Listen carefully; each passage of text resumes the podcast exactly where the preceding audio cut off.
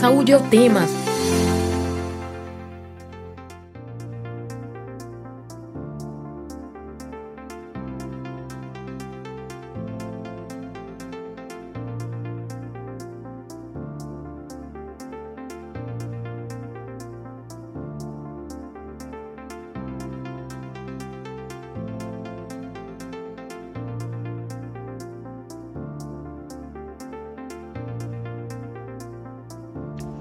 Olá, ouvinte das rádios Universitária FM 99.9 MHz e Paulo Freire AM 820 kHz, e você que nos acompanha pela transmissão ao vivo no YouTube. O transtorno do espectro autista implica algum grau de comprometimento no comportamento social, na comunicação e na linguagem. Os sinais podem se manifestar juntos ou isoladamente. O transtorno recebe o nome de espectro porque envolve situações e apresentações muito diferentes umas das outras. Em cada pessoa, a linguagem está relacionada à expressão emocional, que tanto pode ser evidenciada pela fala como pela linguagem corporal. As palavras permitem articular, ocultar ou expressar sentimentos juntamente com a linguagem não verbal. No Saúde é o tema de hoje, vamos falar sobre linguagem e autismo. Eu sou William Araújo, estudante de jornalismo da UFPE, e lembro que esta edição fica disponível no site radiopaulofreire.ufpe.br e nas plataformas de podcast. Participe dessa conversa ao vivo aqui no YouTube, envie sua pergunta, interaja com a gente. Nesta edição do Saúde é o tema sobre linguagem e autismo, vamos conversar com a fonoaudióloga Flávia Aquino. Olá, Flávia, seja bem-vinda ao Saúde é o Tema. Olá, olá, bom dia. Obrigado, William. Nós te agradecemos a sua participação e convidamos para a conversa a cofundadora e diretora criativa da Emoface, da França, Soluções de Aprendizado Adaptado para o Autismo e UX Designer com foco especial em autismo, Mayra Lima. Seja bem-vinda ao Saúde ao Tema, Mayra. Oi, William, muito obrigada. Um prazer estar aqui. Nós que agradecemos a sua participação. É, Mayra, para a gente começar, você pode explicar para a gente o que é UX Designer com foco em autismo e como você trabalha nessa área? Vários conceitos, né? O que é o UX design, na verdade? Porque eu me focalizei no autismo. É o que, quando eu explico um pouco o que é, assim, para as pessoas que não conhecem, realmente a parte de design de interface, na verdade. O que eu faço é, por exemplo, um aplicativo, ele vai ter a parte dos visuais, vai ter a parte do tem a navegabilidade, né? Como como navegar nesse aplicativo e também que símbolos eu vou utilizar para que o, utilizador, a pessoa que está, o usuário, possa clicar no bom ícone, etc. Então, eu me especializei realmente no autismo, porque eu tenho uma irmãzinha que é minha irmã mais nova, ela é autista, e eu vi que existia uma certa. É, eu queria entender melhor qual era a representatividade, na verdade, do design gráfico no autismo, se tinha algum tipo de especificidade, se, se o nível mesmo da, do contraste de cores, ou mesmo do nível da, da simbologia, se tinha é, coisas específicas ao, ao, autismo. Então, eu me especializei nisso. É, eu voltei a estudar. Eu tenho dois diplomas, um diploma em comunicação e um diploma em design gráfico. Então, me interessei em estudar design gráfico para o autismo, para entender melhor né, qual era a hiper, é, hipossensibilidade também no autismo e como a gente podia traduzir isso assim, sob forma de design, para melhorar a experiência, na verdade, de uma pessoa autista né, no uso de aplicativos. Flávia, e no caso como é que o espectro autista pode interferir diretamente na linguagem da pessoa? William, hoje a gente é, até tem, tem um movimento bem diferente para a fonoaudiologia. É, hoje, é, por ser uma das principais manifestações, né, essa dificuldade né, da, com a linguagem, a dificuldade com a comunicação, é, nós, fonoaudiólogos, estamos recebendo é, essa demanda antes mesmo do diagnóstico fechado, porque justamente é a queixa da família, não é? É a, é a, a falta da, da, da, dessa, dessa interação. Então, é desta forma que a gente dá esse suporte, né? A gente começa com, com as avaliações de linguagem, é, quais são as estratégias que a gente pode utilizar, se a gente vai intervir ah, com a comunicação alternativa, ou se essa criança tem condições de avançar em, em, na situação mesmo verbal. Então, assim, dentro do espectro, a gente tem é, um leque muito grande de atuação na parte de linguagem e comunicação. Maíra, e a partir da criação do aplicativo, como é que vocês têm percebido que o autismo interfere na expressão das emoções em cada pessoa? Então, o que acontece é que, tipo, no autismo a gente pode ter essa dificuldade, né, para aprender as emoções, para reconhecer as emoções. Então, o que a gente fez é que, por exemplo, quando no desenvolvimento né, da criança, ela começa a aprender a nomear as emoções, a dizer que está triste, que está contente, etc. E isso não acontece, pode não acontecer no autismo. Tem pessoas autistas que conseguem é, decodificar as emoções por elas mesmas, mas tem outras que, uma grande parte, precisa de uma ajuda, na verdade. Realmente é uma aprendizagem com relação às emoções. Certo. É, na verdade, então, por isso que a gente desenvolveu o aplicativo, por conta dessa necessidade, a gente desenvolveu o primeiro aplicativo, que é Morpheus Play Learn Emotions. A gente utiliza, na verdade, personagem 3D para é, aprend aprender, para ensinar as pessoas autistas a nomear as emoções. E a gente fez também um estudo de uso do aplicativo com 30 pessoas e todas elas é, progrediram bastante nessa parte, sobretudo de nomear as emoções, de dizer eu estou contente, eu estou triste, e também mesmo com o uso de pictogramas abriu, na verdade, né, é, essa parte de é, realmente reconhecer as emoções e povoar e povoar, desculpa, e poder dizer como eu estou me sentindo e como se sente o outro, o que ajuda, na verdade, na comunicação e diminui a frustração e também a parte de crises e, enfim, a família, é, realmente no aspecto da família, é, é mais, tipo, digamos que o cotidiano se torna mais tranquilo graças a uma melhor comunicação nessa parte de emoções. Flávia, você tinha falado de comunicação alternativa e situação verbal. Como o diagnóstico pode ajudar a encaminhar para um desses dois casos? Esses casos, essa, essa parte de intervenção de linguagem, não é a partir do diagnóstico, a gente até usa lá na clínica, porque assim, é comum uh, a gente ter aquela, aquela, aquela demanda inicial que eu falei, né, de, de, uma, de, de crianças com, com dificuldade de linguagem, que não o, o, o, diagnóstico ainda fechado, e aí quando a chave vira no sentido da família conhecer, é, o, o, grau de ansiedade aumenta, porque e aí o que, é que vai acontecer? Como é que a gente vai atuar? Isso é muito comum. E aí é essa fala que eu utilizo para as famílias e vou colocar aqui para vocês. Não muda nada porque a gente não trabalha com o diagnóstico, a gente trabalha com os sinais, com os sintomas que essa criança está nos trazendo. Então, quem faz essa intervenção, quem conduz esse tipo de atuação, somos nós fonoaudiólogos. Então, a gente começa a perceber, junto com a equipe multidisciplinar, e aí o que é que a gente faz? A, gente, a partir dessa avaliação multidisciplinar, junto com a família, a gente começa a traçar planos de atuação para esse para resgatar, vamos dizer assim, a, uma comunicação mais efetiva para essa criança. Flávia, e a partir desse resgate também da atuação, como é que vocês percebem a, as emoções no paciente? E eu acho que a emoção é, é por, eu vou dizer algo muito na prática e que é muito emocionante, né? Assim, é, é é inevitável a gente não se emocionar, porque aí a partir do momento que, a, que, essa, que essa criança, que esse adolescente vai convivendo mais com a gente, a gente acompanhando né, os, os trejeitos, né, a personalidade, então isso tudo vai surgindo. Então eu tenho, eu tenho, por exemplo, é, uma paciente que me ignorava, né? Chegava no, no consultório, eu, eu me abaixava para abraçar, ela dava as costas, ou hora nem, nem me tocava. Hoje ela já ela não verbalizava, né? E hoje ela já chega, né? Com quatro anos, né? Eu tô com ela há um ano. Ah, ela chega hoje para mim e fala tia, ela dá boa tarde, ela me abraça, ela permite o, o, o, o cheiro, o abraço, assim, a gente aqui no Nordeste tem muito isso, né, do toque, então eu acho que isso dá um, uma, uma pimentada, né, nessa atuação. Então, assim, é o dia a dia, sabe? Eu não costumo, e aí isso também passa para as famílias, a gente não tem um, um, um programinha, sabe? Assim, olha, daqui a tantos meses a gente vai acontecer isso, a gente vai intervir assim e a gente vai ter uma resposta assado.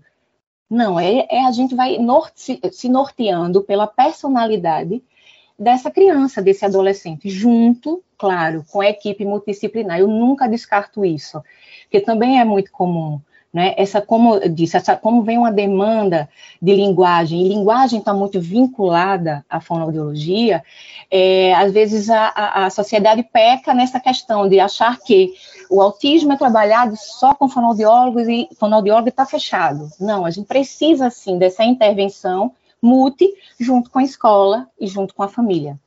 Maíra, como é que o aplicativo também pode ajudar os profissionais de saúde durante o, as consultas? Então, atualmente, o aplicativo é utilizado sobretudo com profissionais, né? E quando eu falo de profissionais, é fonoaudiólogos, terapeutas, é, psicopedagogos, todo o leque né, de profissionais que gravitam em torno do, do autismo.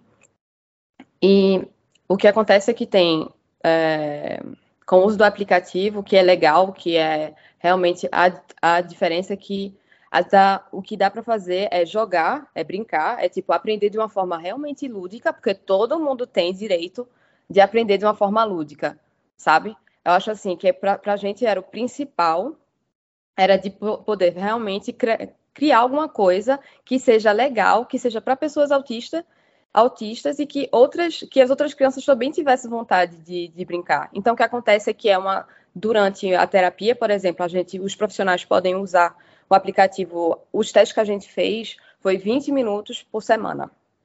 Que a gente teve esse progresso, assim, na parte de como de expressar as emoções. Então, a gente brinca, é, com, a gente joga, na verdade, né, um momento lúdico com, com o paciente. Tem também a parte da, das estatísticas com o aplicativo, então dá para ver qual é a emoção, na verdade, que ele tem, por exemplo, dificuldade para entender.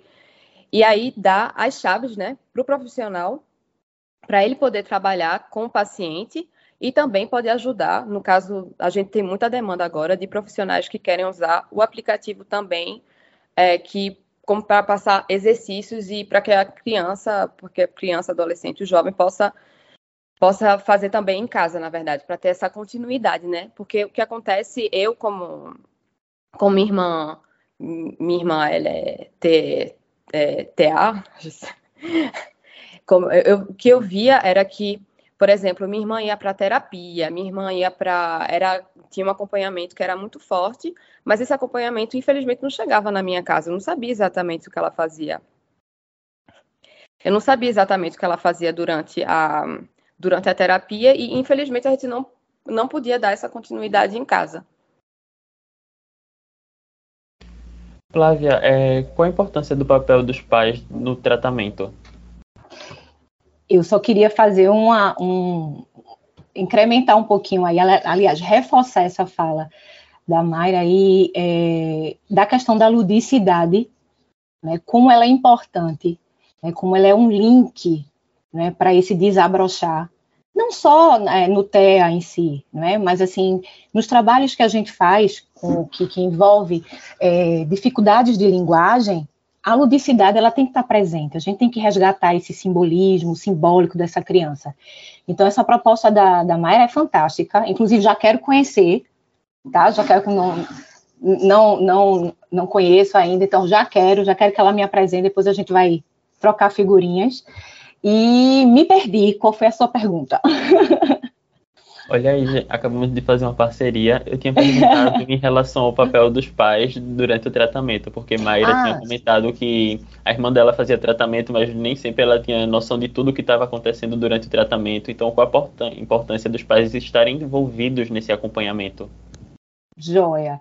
É, e também, justamente até essa fala dela, e eu acho que um dos, um dos processos da gente é, na atuação, né, e eu acho que aí Mayra pode, pode reforçar isso cada vez melhor, né, como, como irmã, é, como ter, tem uma irmã com TEA, é, é, é, esse processo empático. Eu acho que nada se constrói e, se, e, e, e fica engessado ali no, no setting terapêutico. Né? Então, essa fala dela de linkar com a casa, com a família, linkar com a escola, né? esse tripé que a gente chama né? de equipe multidisciplinar, escola e terapeutas, é fundamental, porque o que a reabilitação, ela não é só 40 minutos, uma hora. A reabilitação, ela é ela é algo contínuo, ela é algo contextualizado. Daí a importância desse trabalho, né, da Mayra com essas questões de, de, de, de trazer o lúdico, de, da forma digital, da era virtual, entendeu? Também tá, tá, é, uma, é uma linguagem muito contemporânea, isso é importante. Né? A gente está tá, tá, tá ligado em, em, em, recursos tecnológicos 24 horas, então esse, esse, esse, essas pessoas precisam desse acesso, né? E aí sim, eu acho que é, é, de suma importância. Então, quando a gente, a gente tem uma, uma, um, uma série de, de pacientes né, na, na, na, clínica, e a gente percebe quando a, a família está caminhando com a gente, né? E uma família que ainda está naquele processo de rejeição, que é normal, né? É de negação. Né? Então a gente já tem que intervir mais com a psicologia, a psicologia tem que trazer mais essa família para a gente, porque aí o nosso objeto de estudo enquanto fonoaudióloga, né, a linguagem ela vai se distanciando, então a gente precisa estar com essa integração. Então, assim, a família é importantíssima, não adianta você estar com uma equipe totalmente redondinha, e a família não está com vocês. Mayra, é, inclusive Flávia até elogiou a parte lúdica e que isso precisa ser bem explorado. É, você pode falar mais pra gente como é que o aplicativo explora essa parte lúdica? Porque apesar das crianças já passarem o dia todo com o celular na mão que os pais dão, muitas vezes elas querem ver aquilo que elas gostam. Como é que o aplicativo consegue meio que segurar ela durante esses 20 minutos, pelo menos? Então, a gente tem várias partes do aplicativo. Uma é, é, realmente um caminho que a gente pra, propõe para aprender as emoções, e uma outra é, uma, é a mesma parte com os jogos que a gente acha no caminho, que vem também na parte jogos, mas só o fato de ter chamado isso de jogos, as crianças já, as crianças, os jovens que jogam, já, eu quero jogar, eu não quero, eu não quero no caminho, não quero aprender, eu quero jogar, mas é exatamente a mesma coisa. É só o nome que, que muda, e cada vez a gente tem a recompensa, né? Que é, no caso, quando a, quando a gente acaba cinco né, atividades, tem, é, tem uma recompensa no final. E a gente tem, o que a gente tem como retorno é que a gente tem que colocar mais recompensas e deixar mais lúdico ainda, porque a gente, no começo, quando a gente fez o aplicativo, eu tinha muito medo, eu como irmã de uma pessoa é, TA, TEA? TEA, peguei agora. Como uma pessoa TEA, eu tinha muito medo, assim, de sobrecarregar, na verdade, né, a pessoa sensorialmente porque tem essa parte sensorial. Então, é, no começo a gente colocou muito pouco estímulo e o que a gente tem como retorno é coloquem mais estímulo, coloca mais coisa, coloca isso como uma parte que a gente pode personalizar no aplicativo, a gente pode colocar, pode tirar. Tem tantos perfis no, no espectro, perfis, desculpa, no espectro autista e tem que ser a gente quando a gente faz um aplicativo para as pessoas autistas tem que ser que, que, que desculpa tem que ser algo que tem que ser modulável. Na verdade, a gente tem que personalizar, porque como disse Flávia, não existe, né, um caminho fechadinho e tudo, a gente tem que se adaptar à pessoa. Então, para a gente é a mesma coisa, a gente tem que se adaptar também. Então, tem, vai ter pessoas que vão ter, é, vão querer essa parte assim lúdica muito forte, com estrelas, com fogo de artifício e tudo, e outras que não vão ter essa necessidade que para elas vai ser demais. Então, para a gente é muito interessante, porque cada vez é, é enriquecimento, assim, para para melhorar o aplicativo. E quando a gente teve esse, esse retorno, né, que é, esse ano com o estudo de uso, porque na verdade na França tem um laboratório que abriu recentemente, que é o Laboratório do Neurodesenvolvimento, e ele testa essas soluções que são propostas para pessoas com é, neuro, neurodiversas. Então, a gente fez parte e a gente pôde ter esse tipo de retorno. É muito. Enfim, é um, é um prazer enorme, na verdade, é, trabalhar nessa área, eu acho, porque o autismo é, é realmente algo assim de muito complexo e você. É, a gente sente que tem um potencial, assim, quando a gente, quando a gente vê, né? É, as pessoas, mas que tipo, que falta realmente são ferramentas adaptadas e, enfim, tem muita coisa para se fazer ainda. Flávia, você tinha falado em relação à importância da interação entre os pais e o filho. No caso, é, isso também pode ser um sinal do espectro autista se tem pouca interação entre os pais, entre o filho com os pais, não quer interagir muito com a família? você, eu não, não, deixa eu ver se eu entendi. Você quer dizer que a causa dessa, dessa, desse autismo seria essa falta de interação, é isso? Não uma causa, um sinal que os pais podem perceber. Tá, mas o distanciamento, não, é, uma, é, uma, é um dos fatores, né? Essa, essa questão social, então é muito mais da, da pessoa que tem um transtorno do que dos próprios pais. Não é essa a pergunta que você está falando? Isso, isso. Isso, isso. E aí sim, a gente tem que também perceber, ter, tem que ter essa sensibilidade de perceber esse, esse, é, essa relação e trazer mais para junto essa família, entende? Mas assim, é como esse, o próprio nome já, e você já falou muito bem no início, né, deu uma introdução uh, do, do TEA, é, é uma das, das, das maiores dificuldades né, desse transtorno, é essa questão social. Então, é um trabalho muito, é muito minucioso de trazer essa, essa, essa, essa pessoa para dentro da sociedade, né, respeitando né, os limites, é, a personalidade, mas assim, de, de, de causa mesmo, não. A gente tem essa dificuldade pelo próprio transtorno tá? E aí, normalmente, eles começam a ter essa, essa ligação afetiva com os próprios pais, né? É como ele é como deu o exemplo da, dessa minha paciente. A gente, é, eu não tinha, ela não tinha nenhum vínculo afetivo comigo, né? No início, né? Então, hoje, é, ela, ela fica ansiosa para entrar na sala, ela, ela demonstra ciúme quando eu estou com outra criança abraçada, então ela fica agitada, ela se desregula muito fácil. Então a gente vai aprendendo, entendeu? Então isso para a gente foi um ganho muito grande, né, no caso dessa criança. Então, porque ela está demonstrando afetividade. Né? E uma das maiores dificuldades é que a, a, o TEA, por essa dificuldade de linguagem, é, não tem uma dificuldade de, de, de demonstrar esse afeto pela falta da verbalização em alguns casos. E aí demonstra com reações corporais, né? Então, um, dos, um dos, dos, artifícios que eu acho importante desse tipo de, de, aplicativo, por exemplo, é de tornar isso mais, é, de ser mais um foco, de ser uma concentração, entendeu? Eu acho que isso traz, isso traz isso para a criança, não é, Mayra? Se eu não, se eu não estou falando besteira. Não, tá completamente correta. Né? Então, acho assim, é, a gente tem que utilizar tudo de forma é, adequada, ter cuidado. Então, quando você colocou a questão ah, de, de, de, recurso, de ter muito celular na mão, tudo tem, vai ter que ter seu tempo. Como qualquer criança, como qualquer adolescente. Né? A gente tem isso. A gente tem que ter esse, essa, essas doses. Né? Para nós adultos também, né? A gente está assim, é, é, mergulhados nessa parte de tecnologia, mas a gente tem que dar um freiozinho, um freiozinho. Então, isso isso passa para todas as, as a, a, todas as pessoas, isso é, isso é normal. Gostaria de complementar, Maíra. Oi. É, eu acho engraçado, assim, é, como eu já morei em vários países, assim, bom, sem querer me gabar, tá? Mas é com relação ao uso da tecnologia. Aqui na França, as pessoas, elas usam muito pouco. Na verdade, tem toda uma preconização com relação ao uso de, de é, computador, etc., para crianças, sobretudo para crianças.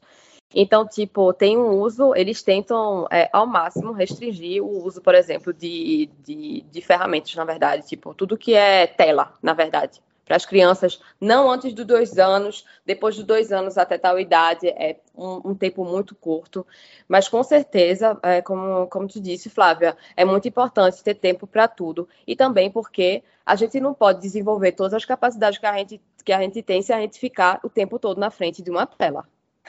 Em dado momento, a gente vai ter que. É, a, como é o nome? E faça a realidade, né? tentar ir realmente na situação real, e aí é nesse momento que a gente vê, é, a gente pode ver o que, é que acontece. O que eu o que eu acho assim, no, é, o que é difícil para as famílias, lá eu falo da, da, minha em particular, o que é difícil, assim, quando a gente tem uma, uma pessoa TEA, TEA, uma pessoa TEA em, casa, é porque tem essa, tem esse olhar externo, né, das outras pessoas que não são sensibilizadas ao autismo, E a gente tem que estar tá o tempo todo se justificando, dizendo: ah, ela é autista. E hoje em dia, minha irmã tem 30 anos. Eu tenho, a gente tem seis anos de diferença. Ou seja, acabei de dar minha idade, mas tudo bem. É, era muito difícil no começo, quando minha irmã teve o diagnóstico, de sair com ela. As pessoas diziam, ela faz muito barulho, aqui não é um lugar apropriado. Hoje em dia é menos, assim, tem mais uma consciência de, ah, essa pessoa, ela é, ela é autista, ela tem uma diferença ela é diferente, mas não é um problema, etc. Antes, era só, a única coisa que a gente escutava é, não venha mais é, nesse tal lugar, tipo, era isso que a gente sentia. A sociedade realmente não estava aberta a acolher, acolher a minha família do jeito que ela, que ela era. Então, por isso também que, tipo, eu, eu cresci com uma com um, um fogo, assim, no meu coração, porque era muito difícil, assim, para mim, ver minha irmã que não era aceita em certos lugares, ou, sei lá, mesmo em dado momento, tipo, tinha uma escola, teve uma escola que, que ela tentou entrar na piscina, disse que não, ela não podia mais frequentar a escola. São muitas coisas assim que a gente passa como família. Então, assim, a gente tem a criança, o adolescente, o adulto, tem todo o acompanhamento, mas tem a parte também da sensibilidade, assim, de sensibilizar né, as outras pessoas ao autismo. Porque não é só a gente a ficar o tempo todo, na verdade, se adaptando à sociedade. A sociedade também tem que abrir espaço para a gente. É. Flávia, gostaria de complementar sobre a importância da sensibilidade por parte da sociedade em todos os lugares? William, é, é aquela a, a, questão que a gente fala da, da empatia. Não é? A gente, assim, eu, eu me preocupo muito com essas questões, porque às vezes é, a família como uma fase, né? Lembra que a gente falou da, da negação, tudo, mas em uma das fases é, tem aquela sensação de que uh, eu, meu filho está com a equipe multi, meu filho está sendo bem assistido por um aplicativo, né, onde tem todo um profissionalismo por trás, então está tudo resolvido. Né? Então, assim, a gente está ali incubadinho aqui, está tratando e está tudo. Não. O nosso objetivo é, é ampliar as questões sociais dessa pessoa para viver no mundo. Né? E aí, é, é, eu acho que a gente tem que, nem, não acho que nem chamaria atenção, eu acho que é, clam, é um clamor, né? É a, a, a políticas públicas mais funcionais, sair do papel, entendeu? A gente precisa disso para que essas famílias acordem, né? E não passem, porque assim, o que o que o que Maíra falou, é, hoje eu acho que a mudança é a, é a verbalização. As pessoas estão mais estão é, mais envergonhadas de externar a, o estranhamento, sabe? Mas eu acho que em, em pensamento, em, não mudou muita coisa, não. Tá? A gente percebe uns olhares, né? Um, umas dificuldades que a gente precisa esclarecer, a gente precisa trazer esses debates como vocês estão trazendo aqui, mais para a população. Né? Então, é a empatia, é a empatia. Esse é o caminho é aquela história de onde você guarda seu preconceito, porque você não fala, não coloca para fora, mas tem essa discriminação dentro de si com as outras pessoas. Hum, tem. Inclusive, Flávia, você falou sobre a necessidade de políticas públicas. Você gostaria de apontar algumas que precisamos?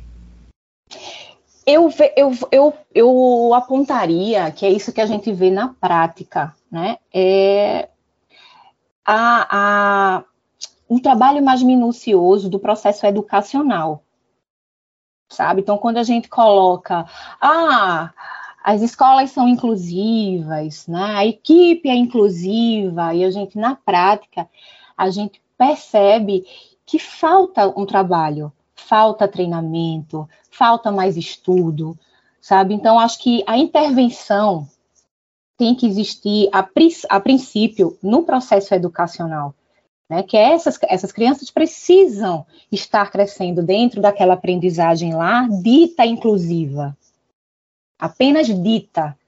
Né? Então, assim, a gente, muitas vezes, enquanto equipe multi, a gente tem que sair do, do, do, do, setting terapêutico para intervir dentro das escolas, no sentido de, de construir, né, de construir aquele solo ali para a UTEA, de, de treinar, então, eu acho que a gente precisa é, dessa luz mais é, de forma mais superior, vir lá de cima mesmo e clarear mais esse processo inclusivo.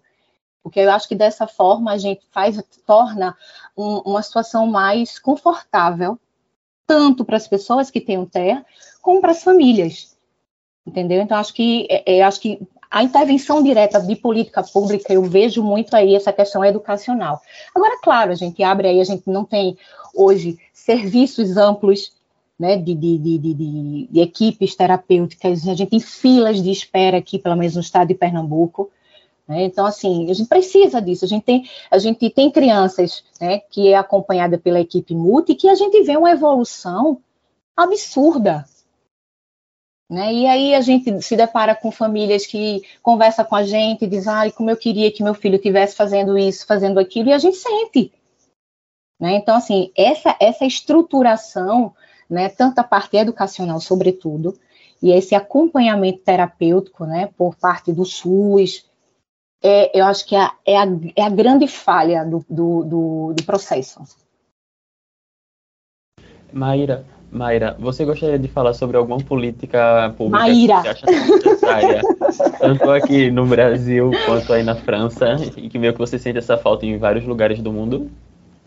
Então, o que eu acho é assim, é que, que eu comecei a... Na verdade, eu vivi o autismo, né? E eu nunca tinha estudado antes. Foi assim, eu tinha todo dia em casa. E em dado momento eu acordei e fiz, poxa, tem tanta. Eu não conheço direito, eu vou começar a estudar esse tema mas foi também a partir de uma necessidade, assim, porque minha irmã virou adulta, a parte minha irmã tinha mais, agora ela tem 30 anos. O que é que acontece quando um autista vira adulto? Ele vai, vai trabalhar, ele vai. O que que acontece com ele? Entendeu? A gente tem um grande uma grande focalização na parte do diagnóstico, na parte de intervenção precoce, e depois a pessoa vai até os 21 anos, tem um super acompanhamento, assim, hoje em dia, e depois, uma, quando a pessoa se torna adulta, muito difícil de encontrar dados sobre autismo adulto. Em qualquer país. Eu procurei, eu comecei a me interessar e comecei a procurar, eu acho que saíram dados agora nos Estados Unidos. E foi a partir daí que eu fiquei, eu fiquei entre aspas louca, porque eu tipo, não existe é, o, que, o que acontece aqui tem muita demanda, na verdade, de profissionais para criação de conteúdo para adultos com deficiência, deficiência intelectual, é, com TA, com, enfim, que, conteúdos adaptados para adultos que não sejam infantilizantes. Então, não é necessariamente a política pública, mas hoje em dia é, não existe esse tipo de conteúdo, ou existe muito pouco, na verdade, para adultos e para um, uma pessoa é, que nasceu com autismo, ela vai morrer com. Ela vai, ela vai morrer autista e ela vai passar por todos os estágios da, da vida, como todo mundo. Então, é, é isso assim que, que eu queria falar: é que a gente tem todas essas etapas entendeu? Tem a parte adulta, depois a gente vai ser, vai ter a parte idosos, etc. E todo mundo vai envelhecer, é normal. E o que, que a gente faz, entendeu? A gente tenta incluir na parte da encontrar um trabalho, porque é valorizante. O que, que vai acontecer? Tem um, inúmeras pessoas, TA, que estão em casa, que são adultas hoje, e que não tem nenhum acompanhamento agora. O que, que acontece com essas pessoas? Elas vão ficar em casa sem fazer nada? sem explorar o potencial delas, porque elas podiam estar fazendo outra coisa, claro. assim, ó. Muito, tem muito potencial. Então, para mim, é, como irmã, eu não posso aceitar isso, assim. Por isso também que o projeto que a gente faz, esse primeiro aplicativo que a gente fez, é mais para voltado para pessoas, para crianças e para adolescentes, e a gente está agora trabalhando para criar a parte para adultos também. Também é usado para adultos com deficiência intelectual, por exemplo. E, é, e a gente está também fazendo outros projetos para, por exemplo, uma pessoa autista poder ter acesso à saúde, porque ela não sabe como expressar a dor, como dizer que ela está doendo, que o pé está doendo, etc. Entendeu? Isso é, isso é algo muito complicado, assim, de, de, de saber, principalmente quando a pessoa não fala, né? Ou quando não tem suporte de comunicação. Quando não tem um acompanhamento de alguém como Flávia, de uma fonoaudióloga. Então, tem vários fatores, assim com certeza, a saúde, para mim, quando eu vi os dados com relação à saúde de pessoas autistas, sobretudo as que não, é, não têm suporte de comunicação, dá, eu não, é, dá medo, assim. Para mim, me dá medo, particularmente, porque quer dizer que você pode ter um problema de saúde e não ser acompanhado. E você vai ser acompanhado por profissionais na parte de saúde, na parte médicos, eles não são sensibilizados ao autismo. Eles vão dizer, ah, não, isso aqui é um problema de comportamento, por isso é que ela, sei lá, por exemplo, tem pessoas com TA que, por exemplo, elas têm muita dor, elas vão bater em alguma coisa. E isso é um jeito que elas têm de aliviar a dor, não é uma parte, ou não é uma parte que vem por conta do, é, do autismo. Entendeu? Então tem essa parte é fundamental, a parte da saúde a parte de, de poder seguir uma pessoa toda durante toda a vida é super importante na parte de política pública. Hoje o Saúde é o tema fala sobre linguagem e autismo. Recebemos a fonoaudióloga Flávia Aquino e também a cofundadora e diretora da Hemoface da França, Soluções de Aprendizado Adaptado para o Autismo e UX Designer com foco especial em autismo, Mayra Lima. Flávia, no caso desses adultos que muitas vezes receberam um diagnóstico até mesmo tardio ou que agora tem essa falta de suporte de comunicação, como é que eles meio que conseguem continuar atuando sempre, receber apoio médico? Como é que você observa isso? Eu concordo totalmente com a Maíra. A gente, da mesma forma que eu falei, tá, de ter uma fila de espera, e assim, o foco ainda é o autismo infantil, né, infantil, e aí é como é, é, engraçado, como se tem realmente essa mesma essa mesma é, é, linha, né, que a Maíra falou. O adulto, e aí, o que é que o adulto, que é que a gente tem para os adultos? É, então, assim, hoje eu não tenho essa demanda.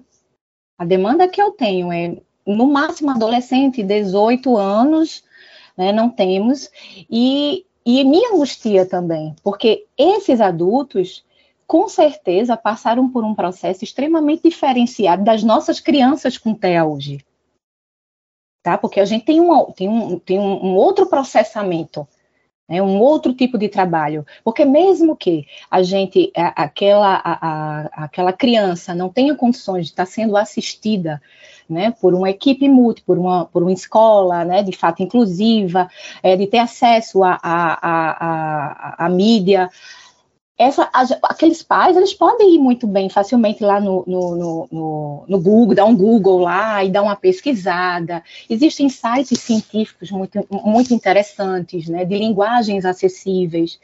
Então, isso facilita. O adulto com TEA, com certeza ele não passou por esse processo, né? Tem pais de outras gerações, né? A ciência era outra. Então, é algo que a gente precisa realmente se preocupar. Né? Eu tenho uma, uma, eu trabalho com uma psicopedagoga que, que é mãe de um autista e faz um trabalho lindo, maravilhoso, e ela traz exatamente essa fala da Maíra. Né? Essa, essa preocupação de como o filho vai ser no adulto. Então a gente trabalha muito, inclusive ele é um dos nossos pacientes também, né, o filho dela, e aí a gente trabalha e ela ela é muito visionária nessa questão de como vai ser nessa, essa linha do tempo desse, dele, né? Mas de fato hoje a gente não tem uma, essa, uma intervenção direta para esse tipo de população. Mayra, pensando nos adultos, como é que o aplicativo Emoface pretende se desenvolver também para se adaptar a eles? A gente, o que a gente quer fazer, na verdade, é que no começo a pessoa dá o, é, o aplicativo, atualmente, a gente pode ter vários perfis diferentes, na verdade. Toda vez que a gente cria um perfil, a gente pode colocar a idade. Aí o objetivo da gente hoje é poder adaptar esse conteúdo que vai vir a partir do momento que a gente dá a idade do paciente. Então, por exemplo, se hoje a gente tem atividades que são, por exemplo, é, alguns contextos sociais que são como, é, não sei, eu fiquei feliz porque eu vi um bolo, porque eu ia comer um bolo, algo assim, mas vão ser contextos que vão ser mais alinhados né, com a vida adulta, na verdade, e também com relação aos gráficos, porque é, atualmente a gente já tem esse retorno, esse retorno que eles têm a impressão que o aplicativo é para crianças pequenas, na verdade. E não foi uma vontade assim da gente, mas é com relação realmente ao, ao design a gente tem que a gente tem que evoluir também a gente, tipo, para poder propor novas soluções de que a pessoa não se sinta infantilizada.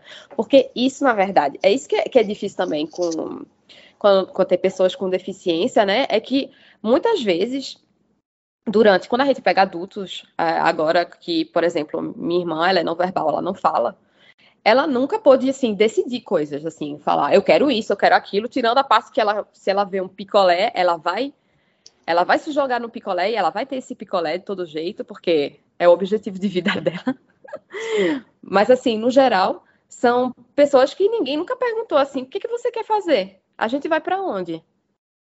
Realmente, assim, nunca essa parte de realmente a pessoa ser escutada, de perguntar, de, por exemplo, dizer, a gente vai na padaria, vamos junto, ou, ou perguntar, você quer vir, você não vir, você, quer, você não quer vir, não existia essa parte, na verdade. É como se fosse totalmente ignorada a parte de eu, eu sou uma pessoa, eu tenho minhas vontades e não vontades.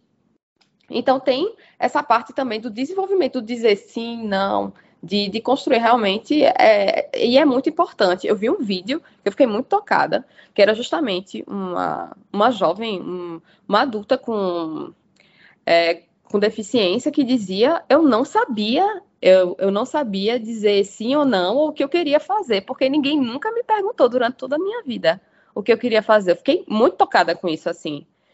Então, sobretudo com relação a pessoas que não falam, porque, por exemplo, tem várias maneiras de se expressar, né? Pode ser apontando, pode ser puxando a pessoa para fazer alguma coisa, enfim. Flávia, Flávia conhece melhor do que eu, e mas assim, esses são alguns exemplos, né? no caso da, da minha família, eu, eu entendo, eu entendo quando minha irmã quer alguma coisa, mesmo se ela não fala. Então, é um, uma pessoa que tem vontades, mas que muitas vezes não foi escutada. Então, a gente tem que ter essa consideração a gente tem que pensar nisso, que, antes de tudo, a pessoa em face, a, tipo, a pessoa na frente da gente é uma pessoa e que ela tem vontade de fazer coisas e não fazer e perguntar realmente. Mesmo se às vezes a gente não vai escutar um sim ou não como resposta, ela tem o direito, como pessoa, como cidadão, de dizer sim ou não e dizer e tentar expressar o que ela quer ou não quer fazer. E isso tem que ser levado em conta.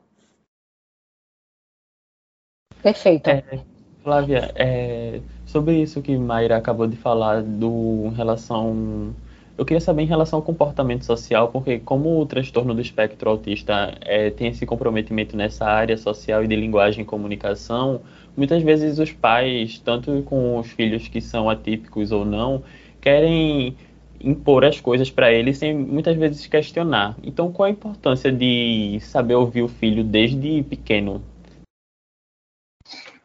O, o, a questão é o, o conhecimento mesmo, né? De você entender esses sinais. Eu achei importante essa fala de Maíra quando, assim, mesmo ele não falando, e é exatamente isso. A gente tende a oferecer escuta, não é? Pela via é, oral e auditiva só. E aí, quando a gente fala em escuta, né, nós envolvidos com esse movimento do TEA, é um, é, um, é um contexto muito mais amplo. Quando a gente fala em escuta, é da gente é, se sensibilizar a qualquer sinal. A qualquer sinal. E isso, quem nos traz muitas vezes são os pais, que são as pessoas que estão lá com ele, não digo os pais, na família, né? Que nos traz, olha, ela, quando, quando não quer água, ela dá as costas. Então, não. Por que eu vou virar o rosto dessa criança e tacar água? Né? Porque eu acho que ela tem que ser hidratada. Então a gente, então assim, essa escuta, ela tem que ser muito mais sensível, ela tem que ser muito mais trabalhada para a gente perceber as manifestações, seja, sejam elas verbais ou não verbais. Isso, isso acontece isso com a gente, não é? Quantas vezes a gente, com aquela pessoa que a gente convive, a gente, fulano, tu não estás bem, né? né? A pessoa não falou nada, né? Mas a expressão, né? É, é, é a, a forma de como estar trabalhando, né, de, de, como estar pegando uma caneta, demonstrando raiva ou demonstrando apatia. Então, são essas manifestações que elas devem ser é, levadas em consideração, tanto para a gente que trabalha né, com esse público e principalmente pela família, que é justamente esse, esse, essa, é, é, essa família que vai linkar esse processo, porque convive, convive di diariamente com, com essas pessoas. Mayra, a partir dessas necessidades que a gente falamos agora e também pelo uso do aplicativo Emoface, como é que você tem percebido mudança de comportamento dos próprios pais a partir de até mesmo uma avaliação do aplicativo em relação a isso? Então, várias coisas, porque eu, eu, eu vou comentar um pouco o que Flávia disse, porque me lembrou algo, na verdade.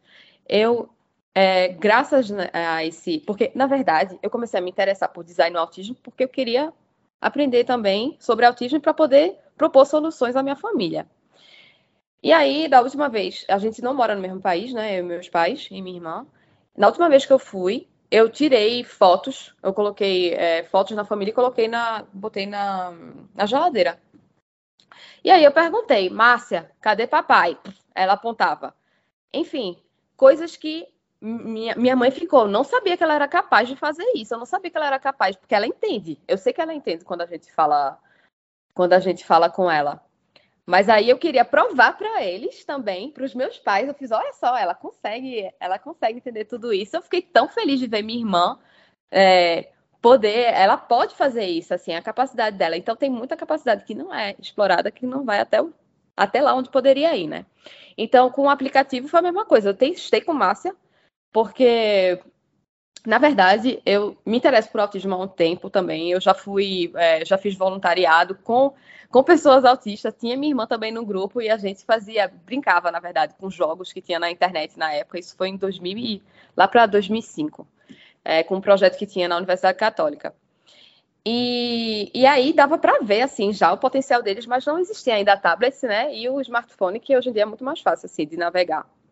O que a gente vê, na verdade, é que é, para a gente, como a gente trabalha com o aprendizado de emoções, a gente tem que sensibilizar primeiro os pais, na verdade, os pais da família, da importância, assim, das emoções. Porque eles podem pensar assim, ah, não é uma necessidade que eu tenho agora, eu tenho outros tipos de necessidade, etc. Mas quando a gente vê uma, uma pessoa que se morde, uma pessoa que, que se bate, enfim, é porque ela não consegue expressar alguma coisa, porque ela não está conseguindo enfim, dizer que ela não está se sentindo bem por, por N razões e porque ela não está sendo compreendida. E isso é que é o mais importante assim de saber, é que por isso que para a gente é tão importante, na verdade, esse aprendizado de emoções para que a pessoa possa reconhecer, porque às vezes tem isso também, né? É como eu estava pensando assim, quando eu cheguei na França no começo, eu não conseguia falar com ninguém direito. E aqui na França o povo me dizia: "Ah, você pode, você não fala bem francês não". Aqui, se não fala bem francês, às vezes, "Quê? O que, que você está falando?" Então é a mesma coisa assim para uma pessoa autista. Ela tenta comunicar, por exemplo, ela tá triste alguma coisa ou sei lá, e você faz o que, que você está falando? Tipo, não estou entendendo. Não é a... tem a parte da empatia também da parte da gente, porque ela está tendo uma dificuldade. Então é importante assim o jogo, né? né no caso a gente desenvolver esse jogo para que para que a família possa jogar junta e se dizer, poxa, ele entende isso, ele não entende isso, a pessoa, né? Tipo, ela entende essa parte, ela não entende outra, ah, é por isso que. E essa criação é, do, da relação, né, entre pais, irmãos, é muito importante. E todo mundo tem direito de brincar e de jogar e de passar um momento agradável, assim, em casa. Para mim é isso, assim, a democratização do jogo e de passar um bom momento juntos. Flávia, gostaria de complementar? Tinha desligado, tinha desligado. Eu acho que assim, é, é, o caminho é a gente se conectar, é a gente entender mais isso. Não é? é, é Maíra trouxe desde o início essa questão. Não, eu não conhecia, comecei a ler, comecei a estudar, e aí foi. Então, assim, veja o, o, o nível de transformação, né, enquanto profissional, enquanto pessoa, né, diante da, das investigações, das descobertas. Então, acho que o que, a, o que a gente precisa muito é isso. Eu tenho, eu tenho um, a gente tem um dado aqui muito, muito interessante. É, Para vocês terem ideia, já tem, já tem estudos isso, não sei se, se Maíra já ouviu falar, mas assim, a partir do momento que a família começa a perceber sinais de atipia, até o, a virada de chave, até a questão do diagnóstico, se leva uns três anos. Veja a, a, a, o distanciamento que a gente tem. O que, que a gente perde de neuroplasticidade aí? né? Porque aí nos, nos cinco primeiros anos de vida, o cérebro tá aquela esponjinha, aquela esponjinha, e é justamente aquele período que está tudo parado, onde a família está se questionando e ainda os profissionais estão vendo o que é, o que não é. Então, assim, a, a importância da gente de, de conhecer, de, se, de estudar cada vez mais, independente de se ter o contato direto com o TEA que é, eu acho que isso também é, é, importante. O processo empático, ele não deve se de ser desenvolvido por pessoas que têm esse contato com as pessoas. Não, o, o processo empático, ele é social, ele, ele tem que ser geral, ele é global. Tá? Então, acho que é uma das maiores dificuldades da gente, a gente ter algumas inquietações individuais, inquietações pontuais, e a sociedade, ah, eu não estou passando por isso, não sei nem o que é isso.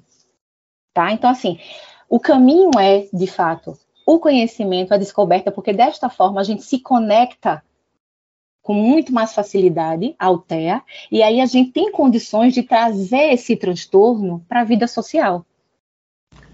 A gente está chegando no final do programa e antes de encerrarmos, eu gostaria de passar a palavra para cada uma de vocês fazer uma fala final. Eu começo com a cofundadora e diretora criativa da Emoface da França, soluções de aprendizado adaptado para autismo, e UX designer com foco especial em autismo, Mayra Lima. Se eu posso dizer uma palavra final, assim, é... quando eu comecei a fazer esse estudo, eu fiquei minha a grande questão assim que passava na minha cabeça, minha irmã ainda é capaz de aprender porque ela já é adulta, e aí eu comecei a ver, assim, é, depoimentos de famílias onde a pessoa começou a, a, a, aprender com 40 anos, com, enfim, com 30 anos. A gente é capaz de aprender durante toda a vida da gente, entendeu?